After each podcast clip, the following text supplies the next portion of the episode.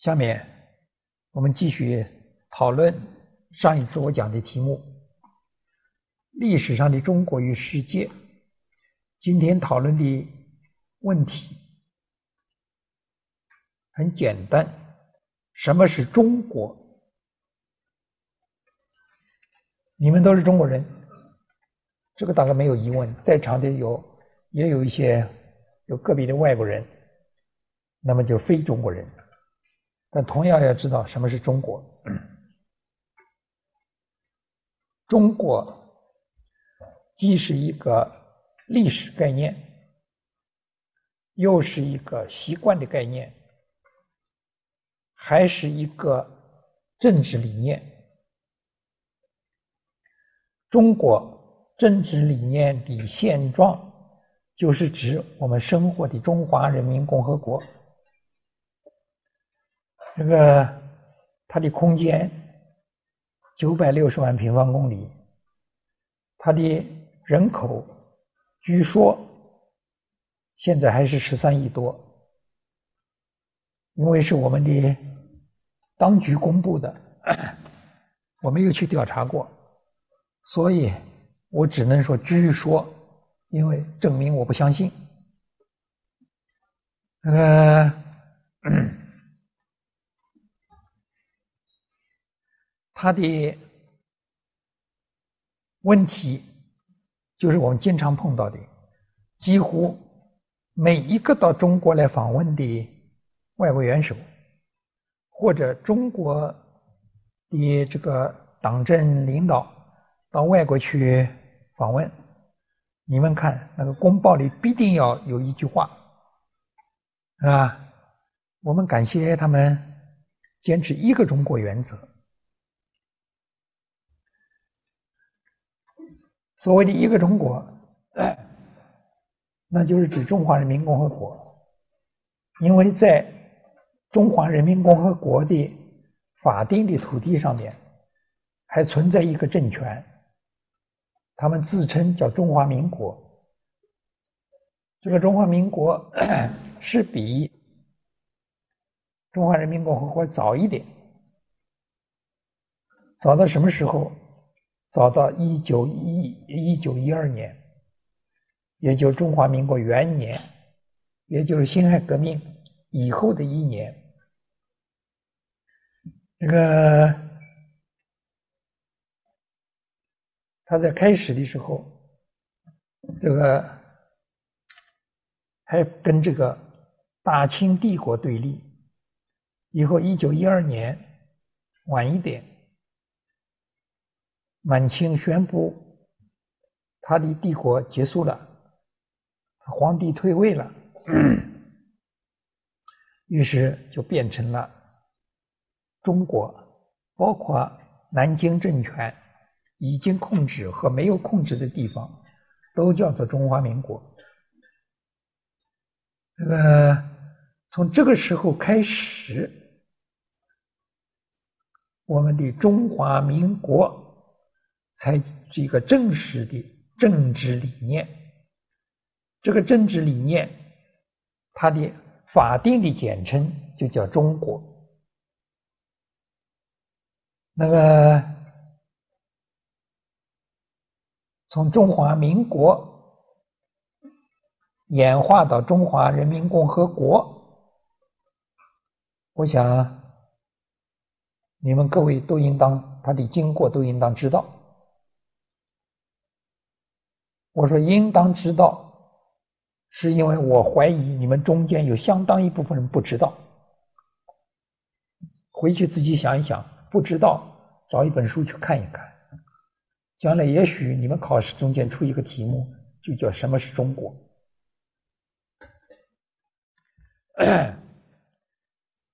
这个在一九一二年一月一号以前。 中国只是一个俗名，也就一个习惯的名称。在那个时候，它的正式的国名叫做大清帝国。大清帝国以前有一个王朝，他没有这个统治后来清朝的全部的领土，那么它就叫大明帝国。它的疆域大概占清朝的时代的中国的疆域的这个四分之三或者更小一点。再往前，那么我们通常把一个最大的政权，这个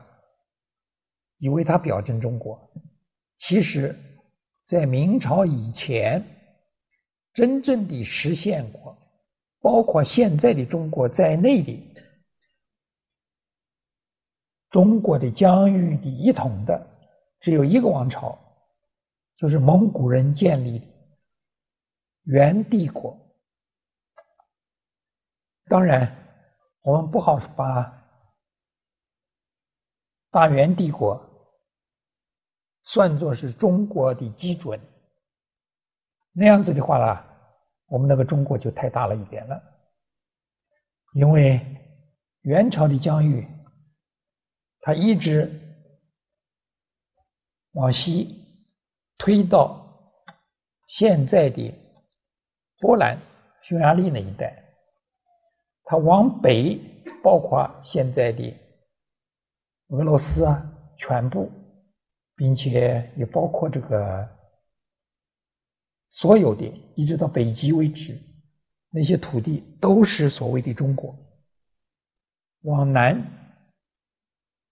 那么如果连它的凡属也算进去，包括现在的越南，也包括这个现在的越南的那个半岛，还有一些准凡属，当然也有缅甸之类的。往东，那么包括现在的朝鲜，只有一个，那时候的东亚，或者是那时候东亚只有一个地方始终没有纳入的元朝的版图，那就是日本。所以元朝不能作为历史上中国的基准，不是因为它太小了，而是因为它太大了。元朝不短，它的从忽必烈一统的时间不算最以前，从忽必烈开始一统的时间，它存在了九十多年。现在的中华人民共和国到现在不过六十二年，我们希望它活得长一点。再往前，那么我们通常讲的汉唐宋，那就不包括整个的中国啊。而且从习惯上来说，有的他承认它可以叫中国，有的就根本不承认。你比如在元朝统一以前，在现在的中华人民共和国的领土上，我讲现在啊，请你们老是要搞清楚，历史的中国的概念跟现在的中国概念不是一回事。现在的中国的版图是元明清以来最小的，也就是说起码有法定的在中中华民国范畴里边法定的领土中间有一百多万平方公里是中国，被当时的俄国，我们通常叫做沙俄，强行占领的去了。上一次我已经讲了啊。那么有的它造成既成事实，强迫当时的中国当局承认，有的连既成事实也没有承认。上一次我已经讲了，你比如说前面的例子，蒙古它是缔造中华民国的五个这个大民族之一，他自己曾经短暂的在辛亥革命的时候宣布独立，但是以后他很快自己取消了独立，他作为中国版图的一部分，以后他割裂出去，就是俄国的斯大林。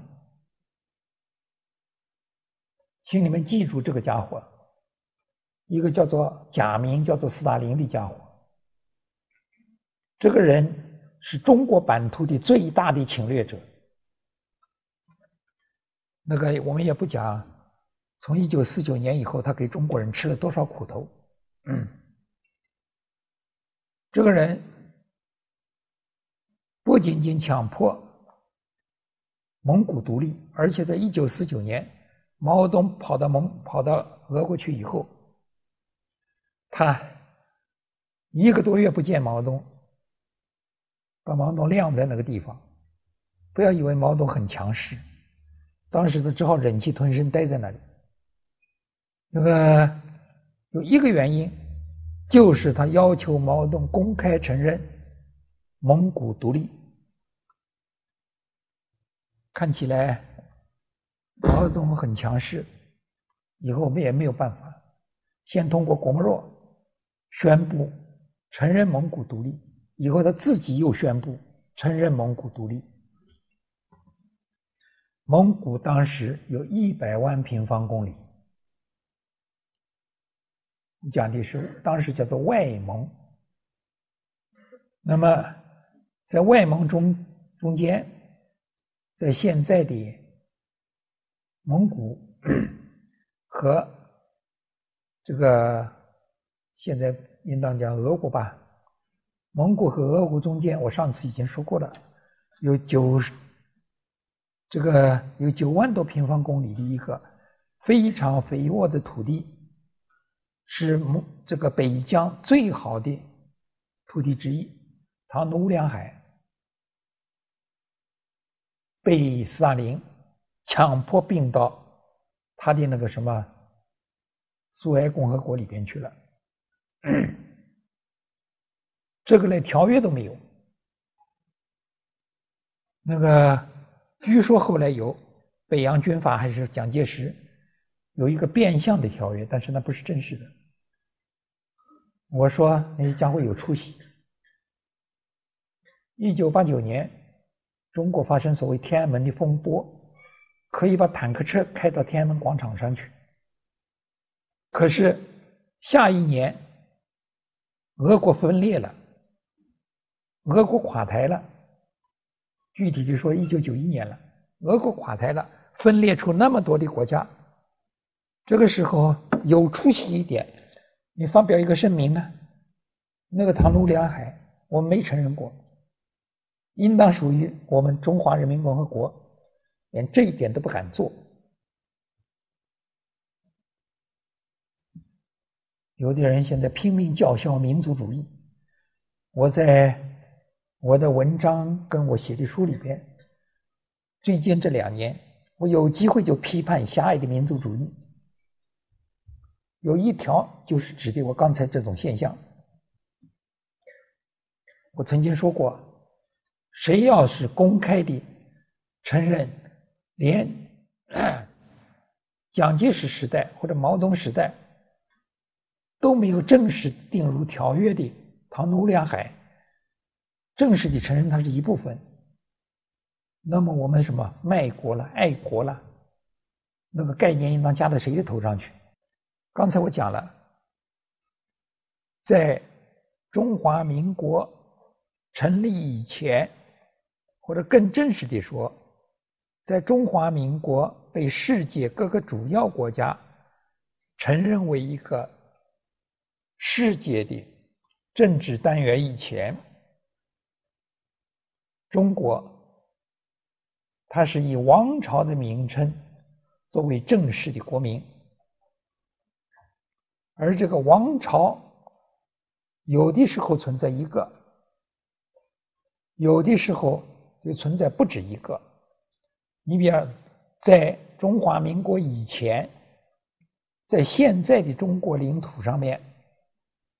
或者说在当时的中华民国的领土上面，这个只有一个王朝，那么其实只有两，只有两次。第一次是蒙古人建立的元朝，第二次是满洲人建立的清朝。顺便再说一句，我们现在的有些宣传的官僚极端的愚蠢。我有一本书，十几年以前在上海出版，稿子拿着去审查，结果我里边提到满洲两个字，全部被他们改成清朝。我拿到了样书，我才看到都给我改掉了，我很生气，我就去问你凭什么要改？结果他们拿出所谓中央的红头文件给我看，不好叫满洲，我们要讲民族平等啊，应该叫满族。这就证明一点，起草红头文件愚蠢到连基本的历史知识都没有。他们不知道，第一，满洲是清朝的鼻祖努尔哈赤自己定的名称，到了他的儿子皇太极正式的禁止别人把他的政权称作后金，而要求称作满洲。第二，这个它里面含满洲概念含有的三个民族或者更多的民族，三个主要的民族，第一是满族，第二是蒙古族，第三是这个汉族，编做八旗的汉族。当然更多的包括现在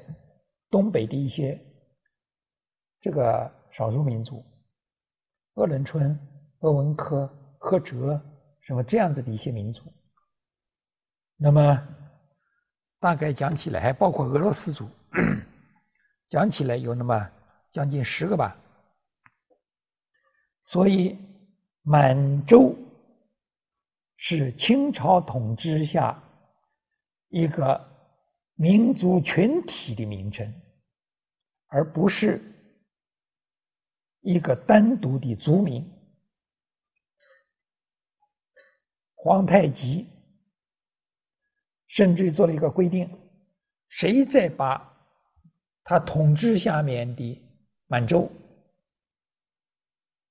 称作后金，或甚至于称作满族，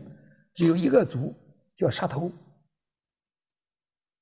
所以我们现在规定啊，不好叫满洲，要叫满洲的人呐、啊。如果早生三百年，肯定那个脑袋没有了。所以我说这些人反历史，反历史你反的有点道理也好，他根本不知道，他还打着什么民族平等的名义，不好叫满洲，应该叫满族。人家自己要求叫满洲，不好叫满族。人家自己说，我那个里边包含满蒙汉、呃满蒙汉这个三类的八旗，也就二十四旗。结果你硬要说人家只有一个民族，你说谁反历史？这部书你们现在还看得到，上海古籍出版社，到一九九五年吧。这个出版的叫求索真文明，他那个副题是晚清学术史论，是我出版的所有书里边这个最规矩的按照学术论著的办法写的。就是说我的正文是给一般读者看的，我的注释是给专家看的，这个所以我的注释，那个书里边的注释，有人说每个注释都可以做一篇博士论文，我说我倒没有那么大的自负，但是有相当多的注释，确实是我一生研究的成果的结晶，而且我把它放在注释，就是因为在中国没有人这样说，或者很少有人这样说。我呢，不给你讲什么理论啊，虽然我在复旦吧，现在我不知道了啊。现在五十岁以下的那些人，他们的那些学习状况我不知道，至少我在知道跟我同辈的复旦的教授里边，读过全部马恩列斯毛的已经出版或者已经发表的著作，或者已经有的著作的人，大概只有我一个。所以我现在在国内，至少在上海，公开地说我的历史观念只相信马克思的唯物史观，大概也只有我一个。那么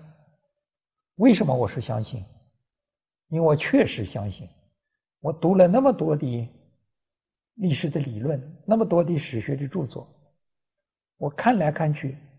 还是马克思的唯物史观应该讲比较的正确。我讲的唯物史观不是毛泽东讲的那一套，毛泽东一九四九年发表一篇文章，一本正经的在那里讲阶级斗争，一些阶级胜利了，一些阶级消灭了，是吧？这就是历史，这就是几千万年的文明史。按照这个观点解解释历史的，就叫做历史唯物主义。这个反对这个观念的，讲历史的，就叫做历史的唯心主义。你们看到吗？那本书在《毛泽东选集》，这个大概第四卷吧，题目叫做“丢掉幻想，准备斗争”。恰好就证明毛泽东对于历史唯物主义一点都不知道，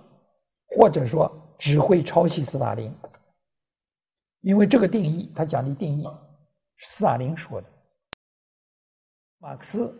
在世的时候就已经声明，阶级斗争观点不是我的发明。他说我发明，我的发明就一条，就是无产阶级专政。我对他的这个发明可以理解，但是不欣赏。为什么？因为历史已经证明，从俄国的历史已经证明，从中国的历史正在证明，所谓的无产无产阶级专政不是历史唯物主义什么核心问题。但是马克思讲的唯物史观，这个过去中国的定义都是按照所谓斯大林主编的联共部（括弧的部啊，布尔什维克）联共部的党史简明教程。这本书现在已经非常罕见了。可是我在读大学的时候是人手一册，为什么？因为那是我们的政治教科书。我上一次讲了，那部那一个所谓的政治，这个我们要学习两年，每个星期四节课。你要学习不好的话，你就完蛋了。这个我已经讲过了，我说我们这些人学了以后啊，对苏共党史比我们中共党史还要熟。现在我们的这批领导人，现在我们这批领导人应该是我的下一辈，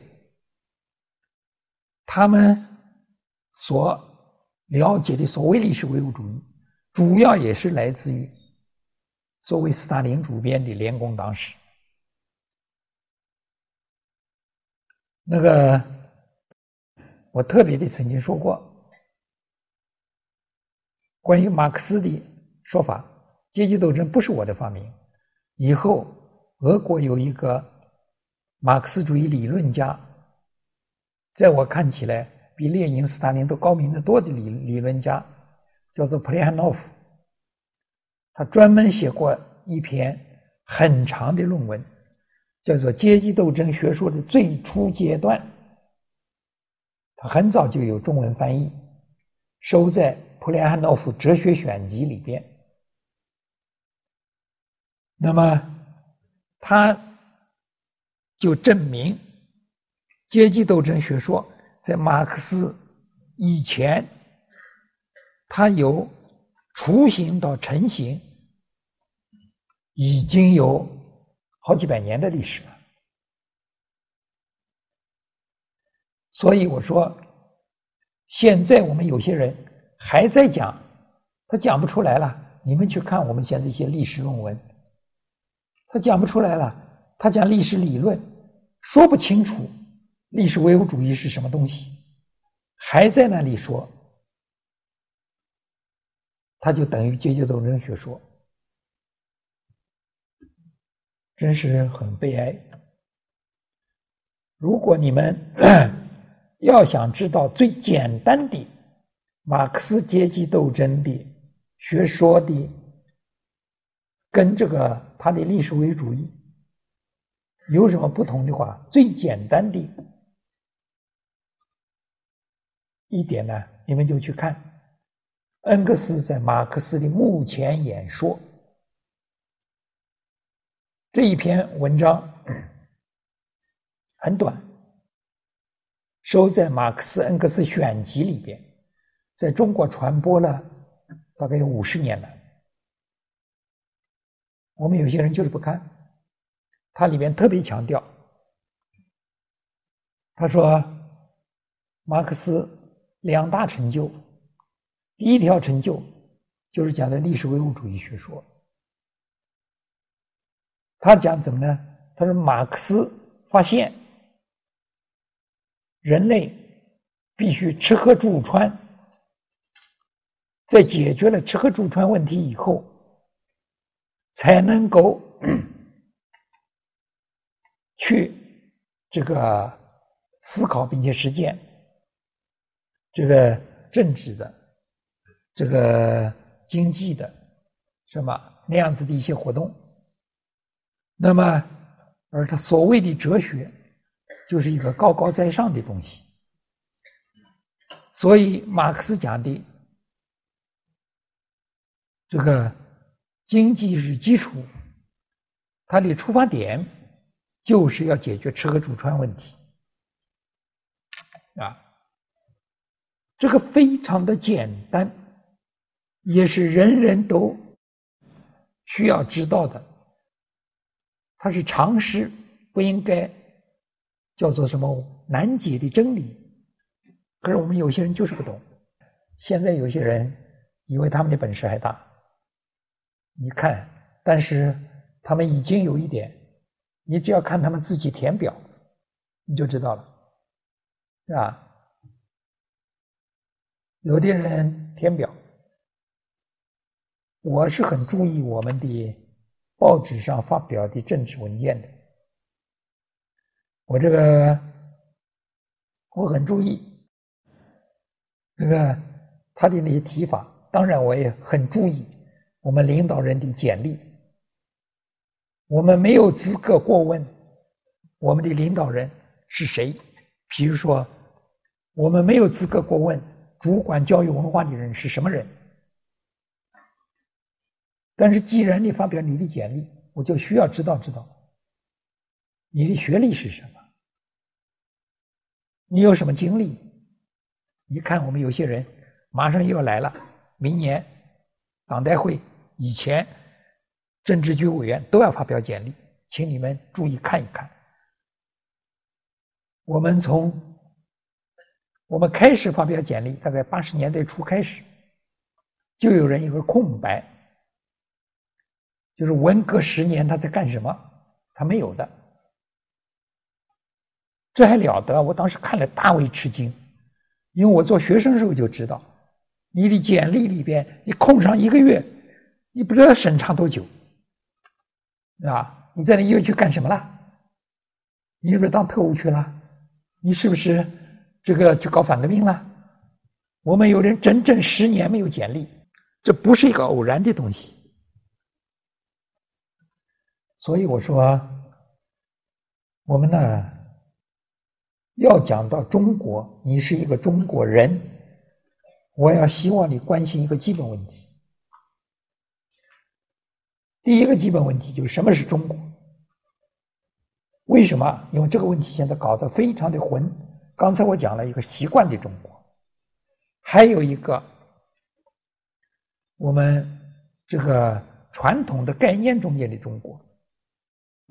这个中国就是从周朝分封开始，周朝的分封大约在公元前的八百年。这时候他分封，凡是同姓的诸侯国和这个跟他有亲缘关系的、血亲关系的异姓诸侯国，他们的地方当时有个统称叫中国。那个地方呢，就在现在的洛阳，它的这个附近。到就是洛阳前后华山以东，一直到长江下呃黄河下游这一块地方，那时候叫做中国，它就是所谓的国之中，它认为国家的中心在这个地方。那么所以那个时候，其他的异姓诸侯国，特别是原来他的那个诸侯地位比较卑微的那些国度，他都不能够称中国，他自己也不承认是中国。典型的例子，一个是秦国，他是西周一个王侯的奴隶建立的，所以他就被中国摒弃在，就是那些中号称中国的那些诸侯国，摒弃在文明国家之外。还有一个典型的是楚国，在春秋晚期到战国时期，楚国是最强大的诸侯国之一，起先能够和齐国、晋国竞争，以后又和秦朝竞争。楚国他就承认，他就不承认自己是中国啊！我是楚人，我不是中国。这在历史上记载的非常的明白。所以最早的时候，中国的理念是指的周王室和跟他有关系的同姓异姓诸侯国，它的一个统称，它含有的地域很小，就在现在黄河的中下游两边。那么其他的那些异姓诸侯国都不叫中国，他自己也不承认是中国。这个观念到什么时候开始改变？这个改变就是到了这些有一些异姓诸侯国它强大起来了，他要征服别人了，他从历史上要来找我，原来就跟没有关系啊，所以他也成中国了。所以先是楚国，到了以后是秦国，就开始成中国。所以中国变成一个这个历史的理念，它指的是一个比较大的号称一统的王朝。具体的时间应该在公元前的三世纪。现在有许多文章，他动不动他讲一个中国，确实从现在的概念来讲是有一个中国，但是在历史上的中国，就现在的中国的版图里边，通常存在着不止一个王朝，不止一个政权。那么或者说不止一个国度。秦朝它的统一，不过就是现在中国的版图大约四分之一，三十六郡。汉朝我上次讲了，不到一半。唐朝它有的版图在现在的中国版图之外，譬如在现在的中亚，譬如李白就生在现在的中亚。那么但是有一些版图是在中国的版图之内，但是它不属于唐朝。最明显的是吐蕃，就是现在的西藏青海那么大一块地方，唐朝是承认它是一个对等的国度啊。汉朝时候匈奴也一度的被承认是一个对等的国度，所以才要王昭君啊。唐朝嘛才有文成公主啊。那个和亲到底好不好是另外一回事啊，因为两方面不要打仗，就选一个美女去做她可汗或者是她的那个什么国君的太太，这个这个当然肯定是歧视妇女的观念。嗯、那么所以在清朝初年，一位著名的学者王夫之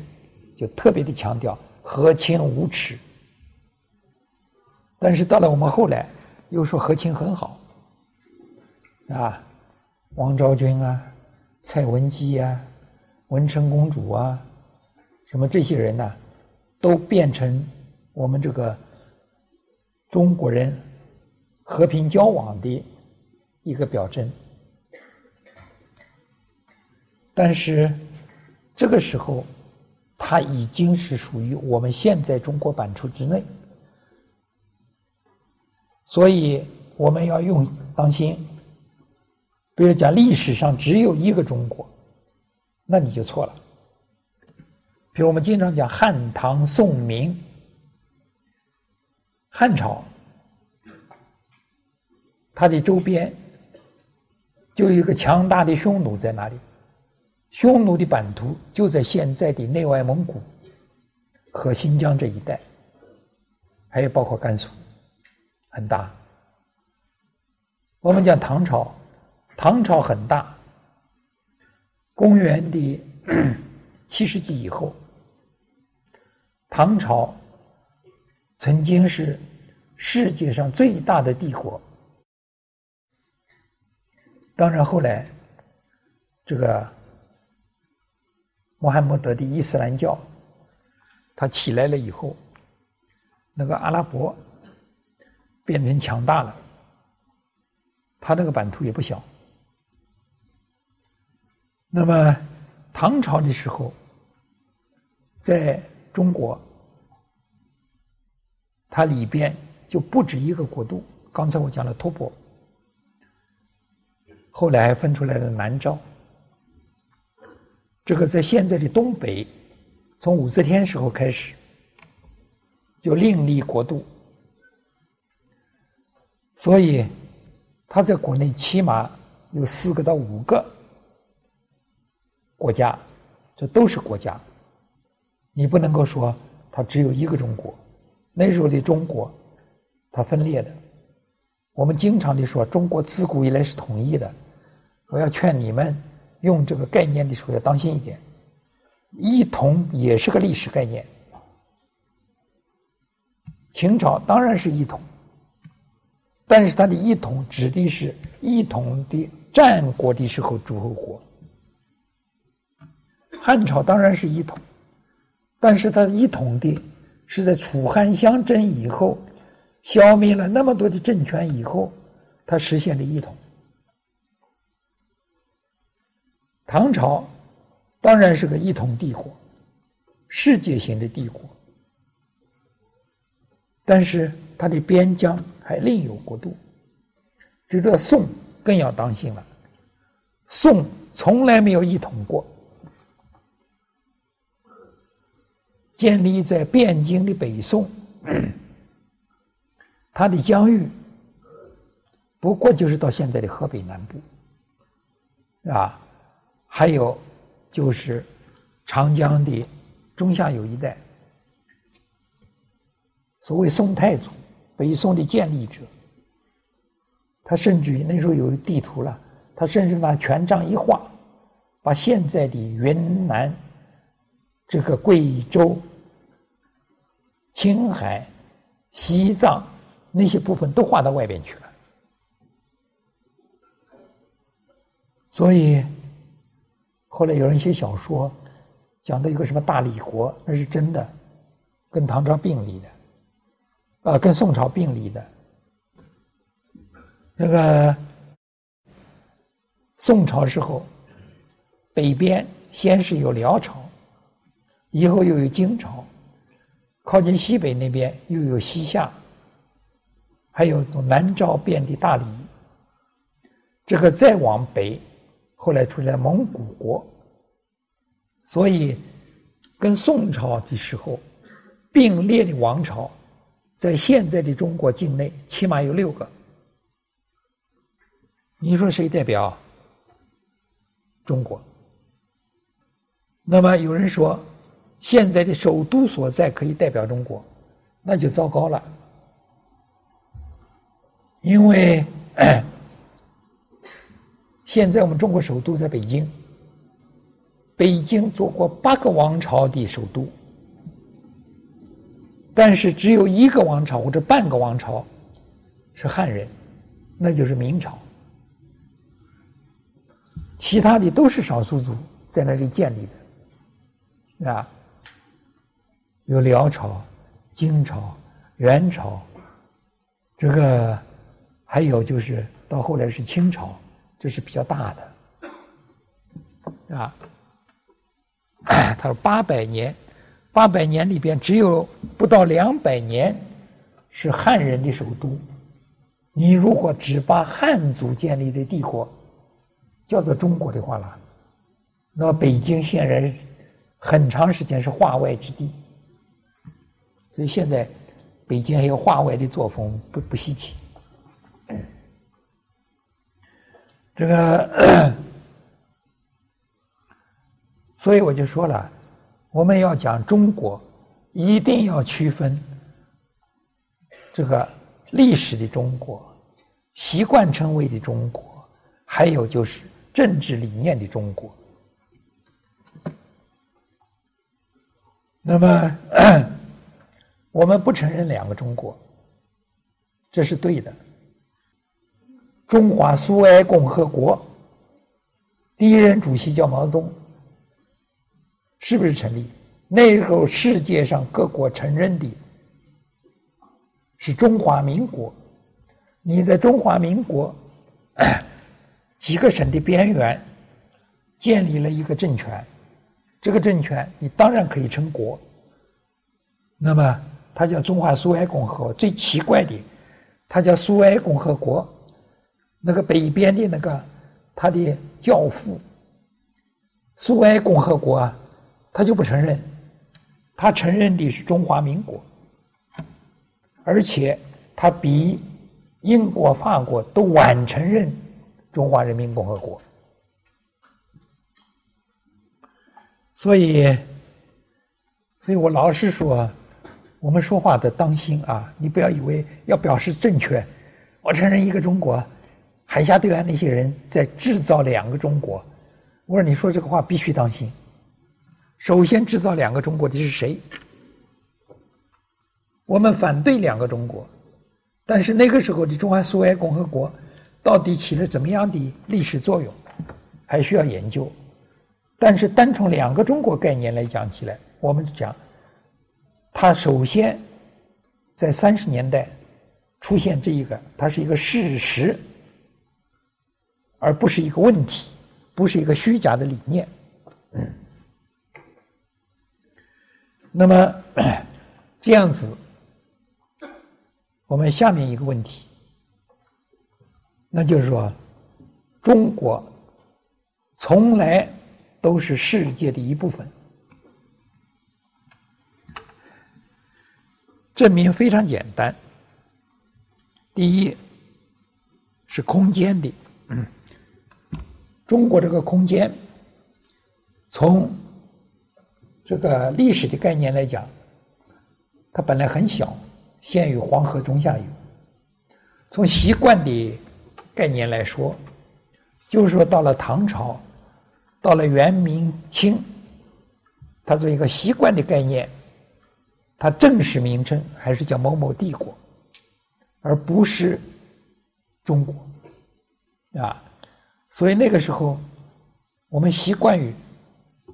称明朝为中国，你就不能够说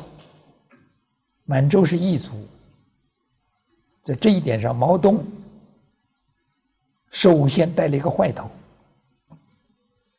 他一直到五一九五零年代还在谈话里边一直把满洲当作异国。嗯，现在他那些东西都有中共中央文献研究室印出来了，我们可以去看啊。我说一个国家，他的最大的头目自己都没有把那个中国这个概念搞清楚，要让底下的人民搞清楚，那当然很困难。不仅如此，你底下要搞清楚，你说王朝不等于中国，狠狠的批一顿。文革以前批判所谓资产阶级历史观念，中间有一条罪状，就是他们把历史的中国坚持认为只能叫做王朝。他们在批判所谓王朝史观，还有批判汉族史观，有的人还不承认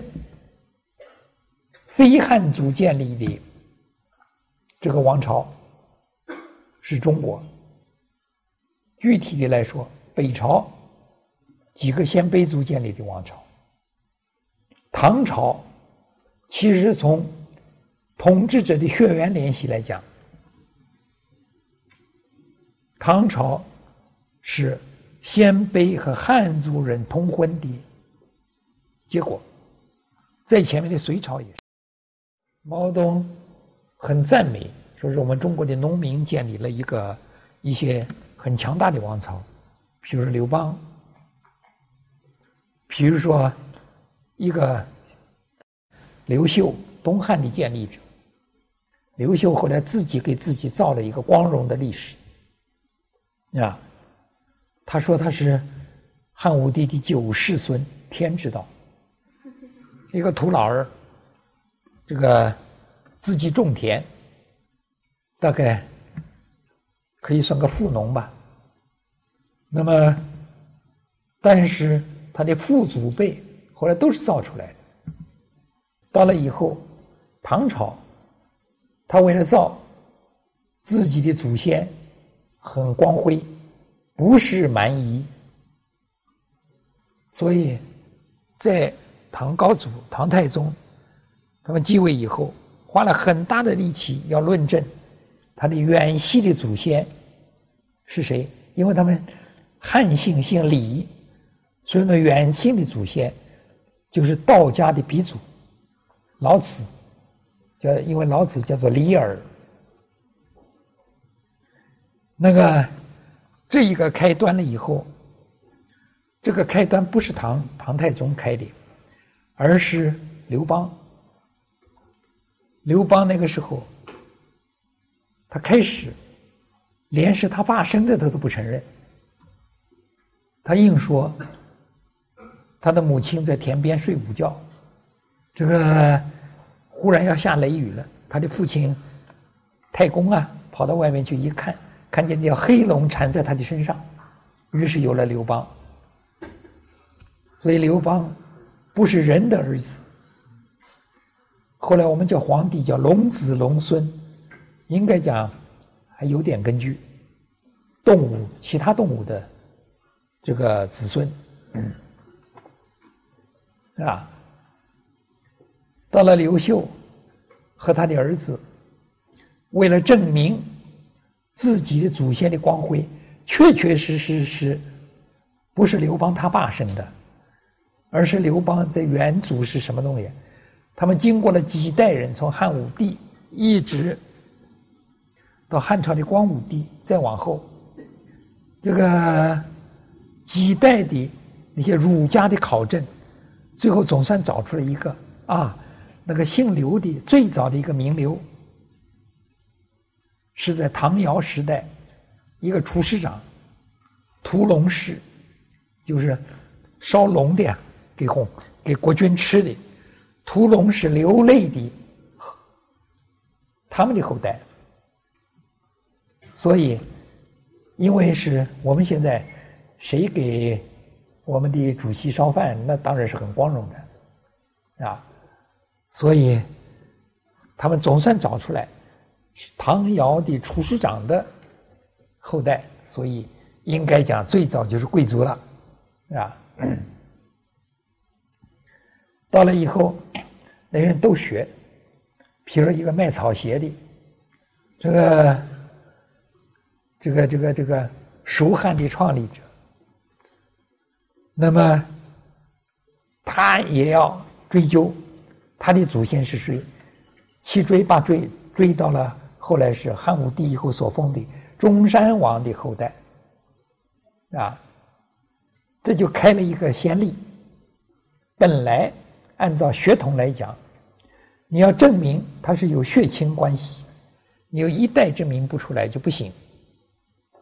欧洲就有一些专家，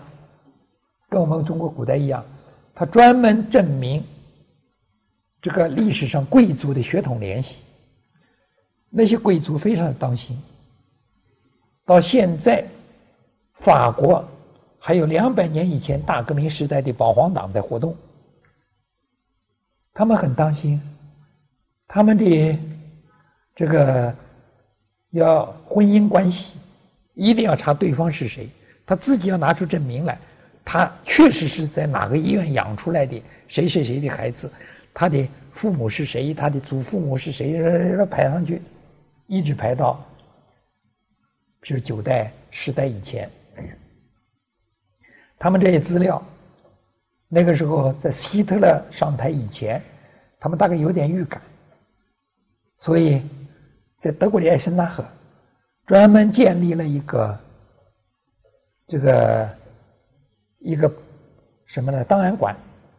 里边就储存了全部的这个俄国的贵族以及他的后裔的资料。有一次偶然，我要到那边去去看看那个尼采啊什么他们活动的地方，忽然跑到去发现了一个这个地方，哎。我很好玩，我进去看了一下，那里面确实是很丰富。可惜我们这里，他们那些对于那些贵族啊，不太有兴趣。我本人大概可以算个历史学家，但是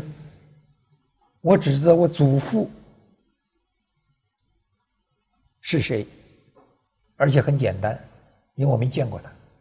我曾祖父叫什么，是干什么的，我都不知道。我就不相信那些家伙，你们的什么那些人物，能够到现在追溯到把你的祖先的历史追溯到什么唐朝，追溯到明朝，还有一直追溯到，就像蒋介石一样的。我们就是非常奇怪，蒋介石上台以后啊，他手下一个人物陈布雷给他做了一个蒋氏的族谱，把他的祖先一直推到周公，因为周公的后代有个封在蒋国，后来我们延安的人不服气，也去做了一个家谱，说周公还有一个后代是毛国，所以我们这里也很光荣，毛国的后裔。所以我们的国共内战实际上是周公两个后裔的蒋毛两国的后代在打架。我讲的都是历史，啊，听起来很可笑，但是它带来的结果很悲哀，那就是我们到了文开始时候讲成分，有许多的奇怪的不得了，到了文革以后，统统要讲成分，非常的危险啊！追你的三代、四代，一追到七代、八代。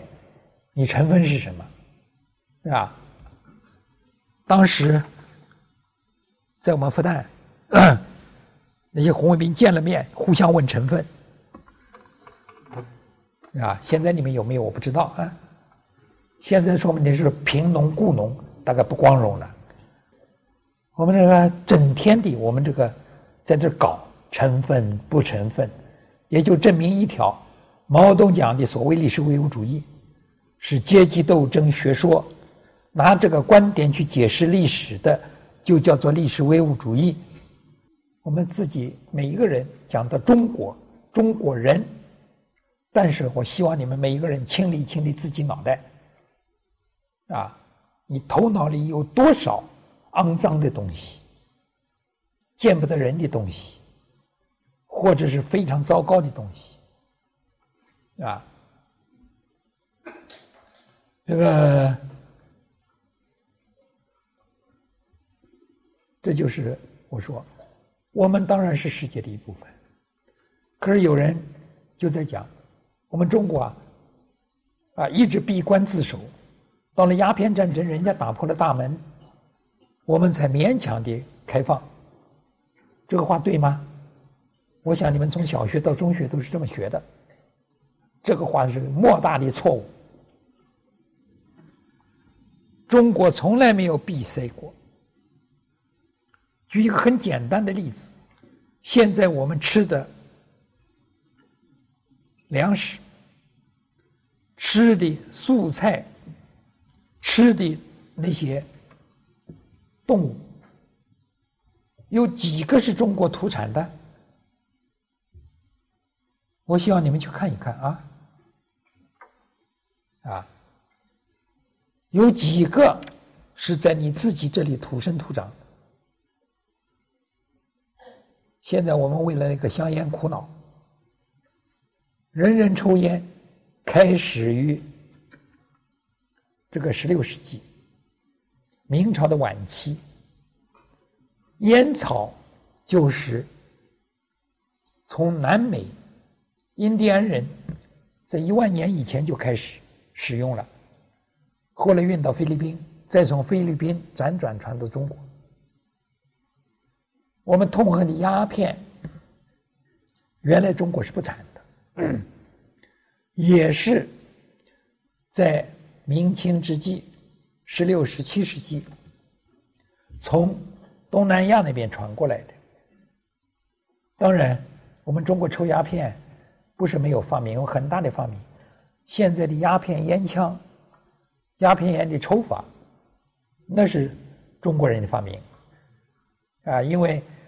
我在历史上只找到一个例证，就是鸦片成瘾的只有一个人，这就是明朝的万历皇帝。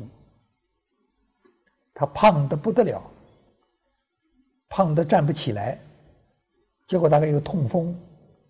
要吃止痛药。当时李时珍的《本草纲目》，也就是明朝万历年间。 做的一个书，李时珍的《本草纲目》上面就讲，这个鸦片中国本来没有的，是吧？是外来的。另外呢，他说鸦片呢是作为药，后来作为，但是他说要防止上瘾。那么当时防止当时上瘾的只有一个人，就是万历。 这个皇帝也是现在有据可查的第一个鸦片成瘾的人物，但是他的鸦片不是后来叫吸鸦片，也不是什么抽鸦片，他那个鸦片是把鸦片做成丸子，像药一样吞下去的啊，生鸦片。后来这个康熙皇帝、雍正皇帝两个清朝皇帝。 他们讨厌沿海地区种烟草，他们倒不是吸烟有害健康，他讨厌的理由就是像原来的余两省、福建、浙江、广东这些地方，从种烟草开始以后，它就变成缺粮食。那么他们就表示这个烟草不好，中国的事情向来这样子，我们中国啊，我就把它当作我们的政策像一个钟摆，你们看到那个时钟的钟摆吗？它这个它这里边它晃动一点点，一下啪一下子晃动很远，上面雍正和他的父亲讨厌吸鸦片，底下就有一些官员啊，他吸烟草，底下就有官员就开始，就你要吸烟草，他就要惩罚你，到后来要禁止种烟草。他不想烟草当时传到中国，虽然才一两百年，但是它已经变成一个奢侈的东西了，尤其在沿海地区那些纨绔子弟，这个把它当做一个豆腐的尺度，你不让抽烟草，他们就看有哪一种麻醉品可以代替。他们在没有禁止的中药铺里边发现了鸦片，他们再发现这个鸦片假如说和香料和这个烟草混合起来用，把它像抽烟草一样的那样子稀里哗啦，那么更更有风度，也更能过瘾。所以现在的我们鸦片烟枪、鸦片床、鸦片灯以及吸鸦片的那一套方法，确实是中国人的发明。我们中国人很聪明，是吧？这个我们虽然科学上诺贝尔奖总是得不到，得到的中国人都不在中国。这个可是我们有很多创造，吸鸦片就是一个创造，现在到现在进不了。这个那么它就是外来的。我们要吃的东西，假如我们餐桌上面把外来的东西统统取消，首先要取消的是麦子、咱的面，因为这个是从这个中近东传播过来的。要取消玉米，要取消土豆，这个要取消什么黄瓜啦、茄子啦，什么什么什么，这许多的蔬菜，还要取消一些动物性的食品。为什么？我们每一样都可以发现它是外来的。所以孔子时代啊，那吃东西是很蹩脚的，是吧？孔子唯一的一个奢侈的表现叫不彻僵食，他每顿饭都要吃生姜。那时候生姜大概在孔子的时代从中东传进来，大概不久是很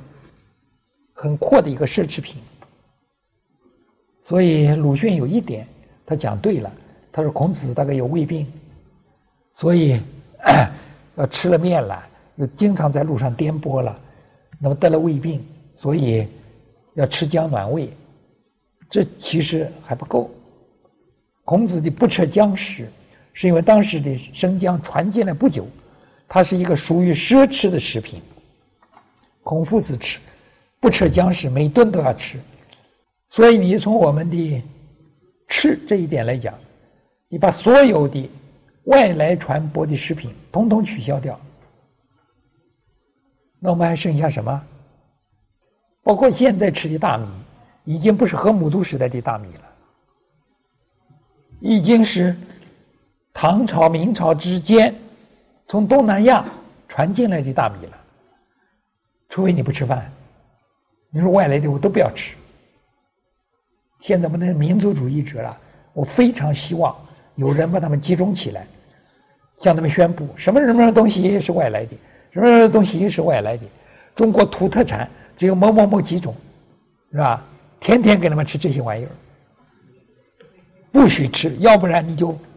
你就没有资格讲民族主义。把这些家伙集中起来，包括你们中间若干人，也许有的吃，活上一两个礼拜，打呀还呀还还还很神气，再往下呢，包括我们现在这做料，有几样是那个我们常人吃胡椒粉、吃的香料的那些东西，没有一样是中国土特产。所以啊，中国从来和世界相联系，有吃喝住穿的第一样得吃，就已经显示了。喝用不着说了，你们现在谁还在喝中国河里的生水、喝井水？那倒是中国的土特产。我曾经讲过，中国是贫民国，所以物产丰富，但是我们就独独缺少白银。但是很奇怪，从公元的一千四百年开始，中国开始用银子，后来变成纳税的一个法定的银两，那是明英宗正统年元年，他一直实行银本位制，就是说银白银作为法定的交税的这种货币，一直实行到蒋介石时代的中华民国，一直到民国二十四年，也就一九三五年，才有当时的民国政府做了一个决定，废除硬币，实行纸质货币，实行纸币。也就是说，原来的银元是主币，铜元是辅辅币，到了这个时候才废除。所以中国实行银本位制，从明英宗正统元年到民国二十四年，整整五百年。我们知道银两是要不断的补充的，它不仅自己有损耗，而且它可以做别的用处。比如我们很多少数民族就常常把那个做货币的白银拿着去做首饰，啊，那么还有的人把它拿来储藏。我记得我小时候在山西念书，旁边一个家伙，看他穿的衣服只有光板棉袄、光板棉裤，他拉一双破鞋，这个腰里束根草绳，人家就看他，人家穷得精光。旁人说：“你说。”他叫什么？他叫李八刚。我到现在我记住这个名字。我说为什么叫李八刚？他家里有八缸银两埋在地下。后来肯定吃亏了，土地改革他都搞掉了，这个是吧？那么你看，大家有了点钱，就把那个银子埋在地下。那么银子哪里来？我已经讲过了，从晚清开始。一些外国人研究，到了民国时代，我们一些著名的货币史家在研究，都已经证明一条：我们的银子起先呢是跟日本做交易，日本产银比较多。到了哥伦布发现美洲以后，十四世纪发现美洲以后，他那个他占领了西班牙人，占领了美洲产银最丰富的秘鲁、墨西哥。这些地方，结果它的银两起先是运到欧洲，再运到中国来交换中国的那些奢侈品，啊，丝绸啊、陶瓷啊，什么各种各样的，呃，还有茶叶啦那些东西。到了以后，他们发现从太平洋过来，在菲律宾交换更容易，所以我们从明朝开始，中国就每年大量的运送中国的特产到菲律宾，在菲律宾跟西班牙人交换银两，这才是我们这个前三四百年这个中国实行银本位制银两的主要来源。所以有人说我们海禁，一搞海禁就完蛋。明朝的时候，为了防倭寇搞海禁，已经弄得白银紧张。康熙时代真的实行了片板不许下海，这个、嗯、真的实行了片板不许下海以后，禁止外贸，禁止在海上做生意。结果不到十来年，中国马上银规铜建，通货膨胀，紧张的不得了。后来康熙就下决心拿下台湾，拿下台湾，消灭了正式政权以后，开放海禁，立刻银两它就就就便宜起来了，也就是说它就降下去了，它的价格。所以啊，从这个一点来看，我们历史早已经证明，我们中国如果不开放，那么中国就不可能有后来的那种繁荣。还有，我已经努力地在证明一点，现在开始有一些学者，有一些学校开始接受了，就是说你要讲近代史，你非从晚明开始讲起，从传教士入华讲起，跟西方的交往讲起，这是我这三十最近这三十年我努力的一个方向。比如我编李玛窦的集子，一直到后来编徐晃起了，一直到后来编近代的那些东西了。那中间有一条就是证明一点，我们中国在文化上面从来和这个现代的西方、现代的欧洲，我们始终在交往，交往的情况不一样，但是交往是个事实。所以无论讲政治、经济、文化，这个讲中国闭关自守是错误的。